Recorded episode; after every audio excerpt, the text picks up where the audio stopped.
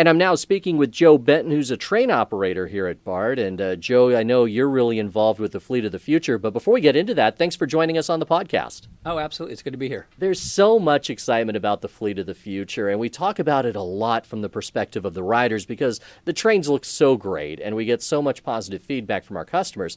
But this is a big adjustment for the train operators. And I just got to start out by asking you, Joe, how did you become one of the train operators who really was among that first group to get trained up on how to operate the, all these new cars?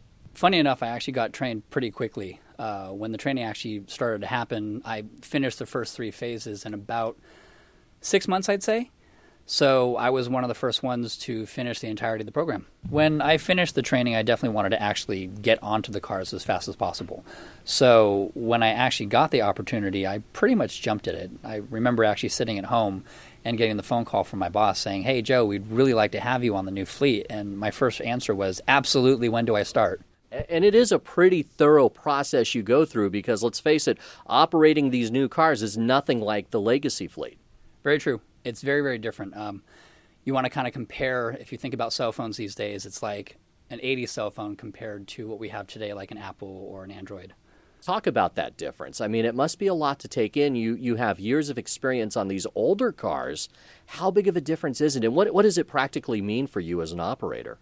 Well, if you think about the difference between uh, both of the cars, the original cars are very mechanically based, lots of lights, lots of very simple indications with troubleshooting or things that are going wrong with the car or things that are just happening in general compared with the new cars where everything is software based and we've got screens right in front of us that basically show us exactly what's going on with the entirety of the train um, problems that are going on with each and every car that's probably the biggest difference is hardware compared to completely software based. And there's always, I've found on a very regular basis, when someone sees a Fleet of the Future train pull into their station, there's a wow factor with that. They weren't expecting that. It looks completely new, different, exciting.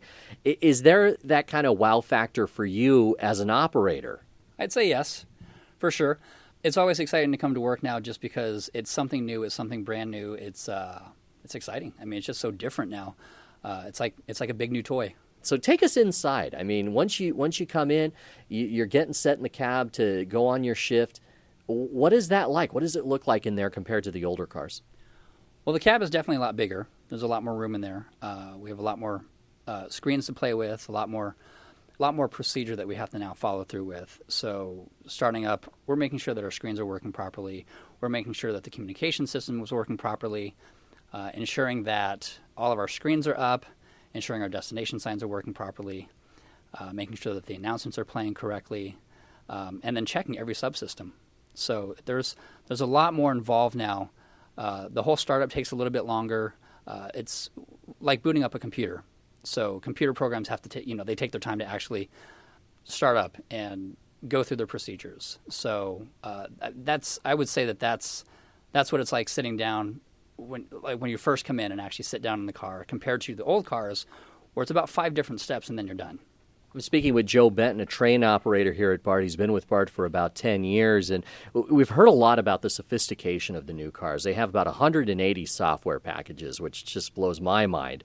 Uh, how does that come into play when it comes to operating the new trains? A lot of the software stuff is background. So a lot of it we actually don't see which is probably a good thing when it comes to transitioning from the old cars to the new cars. But the fact that we know that the software packages are there, we know that everything is being run in a very different capacity. I think there's so many different features on this that even for the passengers uh, on their normal experience, they may not even be aware of, uh, especially from a safety perspective. Uh, it, when it comes to the intercom, if someone pushes that button to talk to the train operator, that's a bit different than what happens with the older cars. Very much so. On the older cars, we just hear them. But with the new cars, we actually can see them when they're speaking to us, and we can actually see what's happening around them. So that gives us an advantage, and also gives the passenger a new advantage too. They're a lot safer, and we know exactly what's going on. So if something is going on that shouldn't be, we can actually report it properly. I know one of the mechanical challenges with the older cars is if there's a problem, it can be kind of hard to identify specifically where that problem is. But it sounds like with the newer cars, they're so sophisticated, we could actually identify a problem pretty quickly and know pretty much where it is on the train. Absolutely. The old cars, the indication is basically a light. Uh, compared with the new cars, where it actually shows you what car is having the problem and exactly what the problem is and exactly what the solution is. So having that difference and having all of that information right at our fingertips is extremely, extremely beneficial for the train operators, for the technicians that are on board trying to, you know, actually find the problem, compared to having to pretty much guess with the old fleet. Talk a little bit more about upgrades and improvements. What are some of the changes, some of the features that the new cars have that you're most excited about? One of the biggest things that passengers notice is the extra door. So the fact that we have three doors, it makes for better boarding, uh, makes for better selection to figure out where you want to actually be in the car. And then uh, I would say the communication system as well. So we have all of the automated announcements now. They're loud and very, very clear. The interactive maps, which basically show you exactly where you're at. Um, so that's something that really helps, as well as a lot of other uh, ADA features that we have. Uh, one of the other ones that is actually really good features right in the center of the car is a zone specifically set for hearing impaired. So they can actually hear the announcements a lot better with their own aids, basically. Yeah, that's the hearing loop, right? Yes. Yeah. Yes, it is. And uh, getting back to safety, is there a way all of the cars in our fleet, be they fleet of the future, be they legacy fleet, all have working surveillance cameras? As a train operator, is there any difference between the cameras in terms of what you're able to access when you're on a fleet of the future train? Well, the only thing that we can actually see is when a passenger calls. So if a passenger calls with an intercom call and something's going on, the cameras activate that are closest to the passenger actually calling. There's six cameras in each car compared to the four that are in the legacy fleet. So the fact that there's more there's more security now and we're actually able to see what's going on a lot better compared to before where we actually can't see what's happening. Is there a difference in the ride? The, just the quality of the ride between the new cars and the old cars? The cars are definitely a bit quieter. Um, it's definitely a smoother ride. Passengers have a very very good experience. And the train operators, we definitely have a much better experience now riding on the new cars. When you're out there, I mean, you must enjoy the, the smiles and the, the wows because I see them, I'm sure you do on a regular basis when you're in the new cars. Oh, absolutely. About once or twice a day, we at least get one or two passengers that'll come up and compliment and say, Thank you very much. Good job, you guys. This is a great improvement. Love these new cars. It's, it's a constant thing now. Yeah, and we talked about your training earlier. I just have to imagine that's so challenging. You're so used to a, a, a, specific set of steps that you take to get a car ready to go, to get your train ready to go. And there's there seems to me at least this is a whole different process for you to learn after you have 10 years of muscle memory. Has that been a, a challenge for you? It was a challenge in the beginning. Um, I'd say that now with the new muscle memory, I'm kind of actually forgetting a little bit of the stuff with the old muscle memory now but um, which I don't think is necessarily a bad thing. It's kind of it's kind of like riding a bike. If I were to go to the old cars, I would remember within probably ten minutes.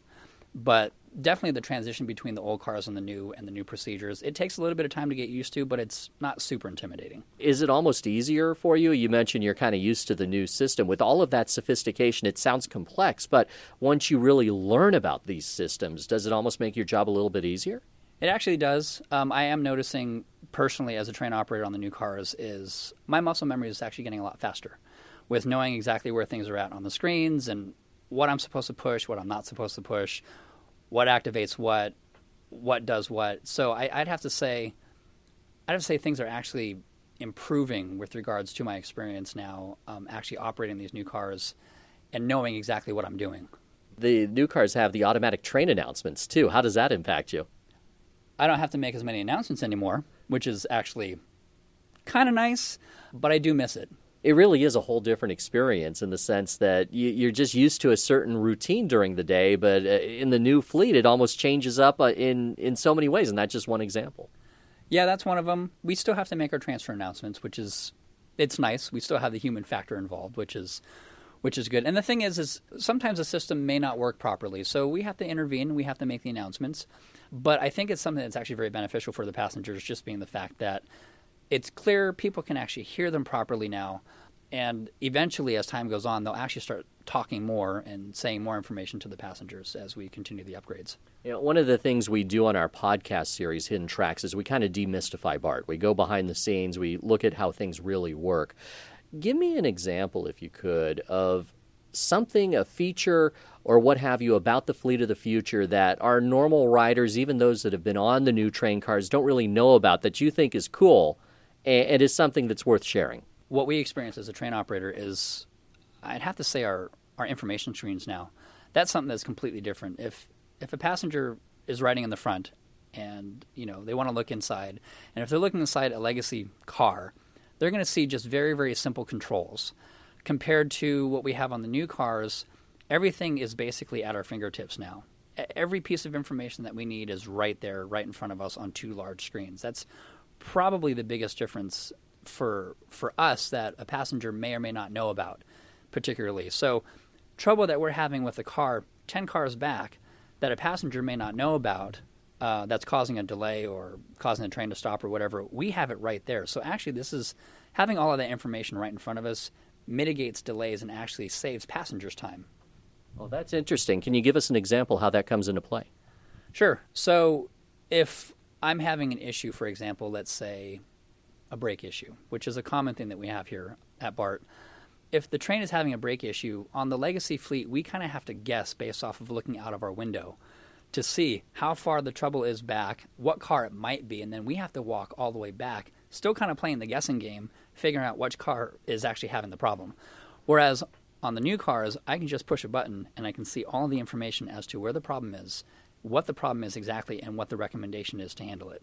So it saves a lot of time. Wow, that, that is a big change. I'm speaking with Joe Benton, a train operator here at BART. We've been speaking about your experience with the fleet of the future, the training, and all the different features that the new cars have. Let's segue a little bit, talk a little bit about the International Rail Rodeo. And just to set that up, you were part of the team that BART sent this year. You guys were in Denver this year, is that right? That's correct. Yeah, and it's a wonderful experience. Train operators, mechanics, all, all on a team working together, and it draws the the best transit agencies from across North America, really, because you get some from Canada as well, and and they meet and they have different competitions, and it, it really is quite an experience that BART always seems to do really well in. So tell me about that. How did you get interested in the rail rodeo, and what was your experience like? Well, I actually had a friend of mine here who had suggested that I put in for the rodeo, and it was interesting because the uh, the person who runs the rodeo here, uh, I ended up running into her twice in the same day. So to me, it was just a sign. Okay, I've got to actually do this, and you know, I, I like competitions. I wanted to be able to actually demonstrate the fact that I'm, I feel like I'm decent at my job, and the fact that I actually enjoy doing what I do. So I figured, hey, what the heck, might as well give it a shot.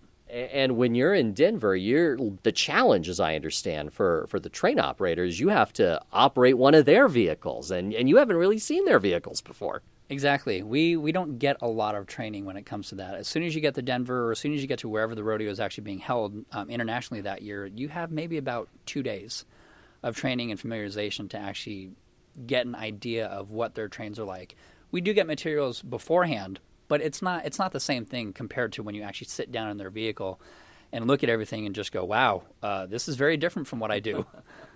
I bet. And, and there's so many facets to the competition. I remember, uh, for example, I spoke with the Rail Rodeo champions from last year, and they even had to go through a dress inspection. Did you have that as well?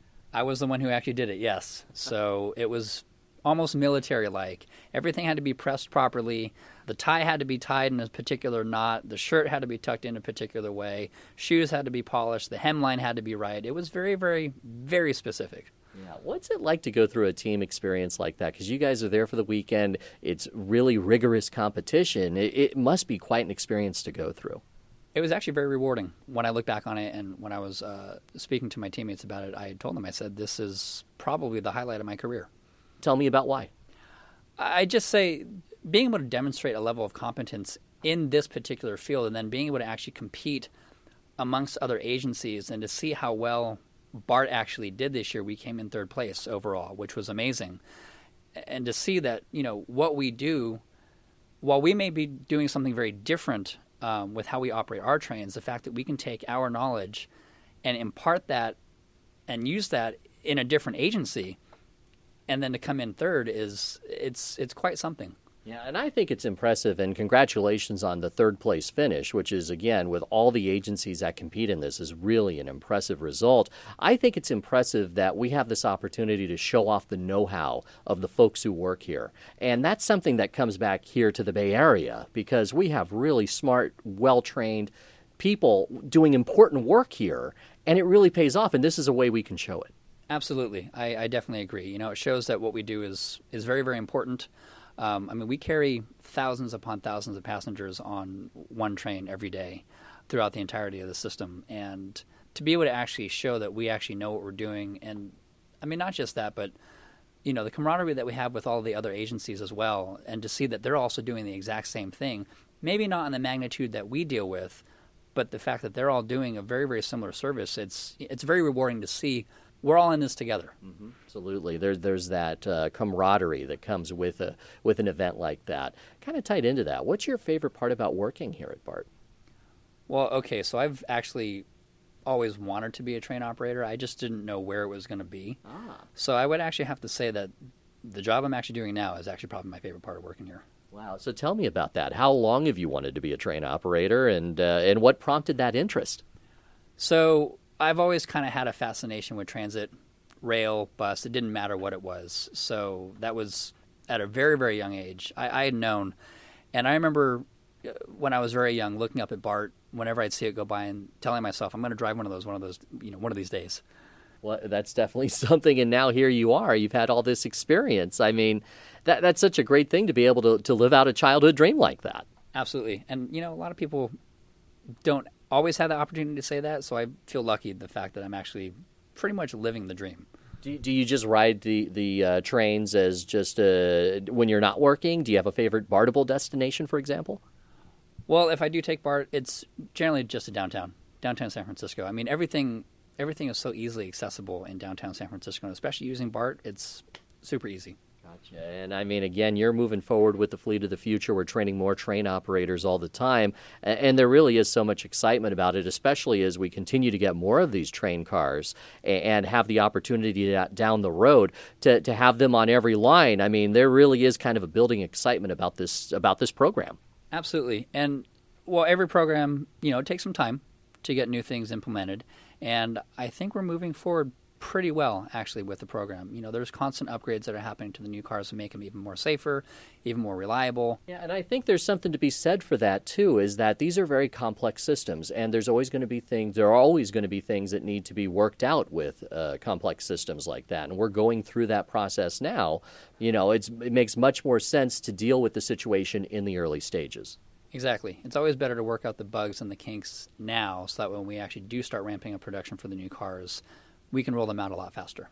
Joe Benton, train operator here at BART, thanks so much for joining us. Thank you. And thank you for listening to Hidden Tracks Stories from BART. You can listen to our podcasts on SoundCloud, iTunes, Google Play, Stitcher, and of course at our website, bart.gov slash podcasts.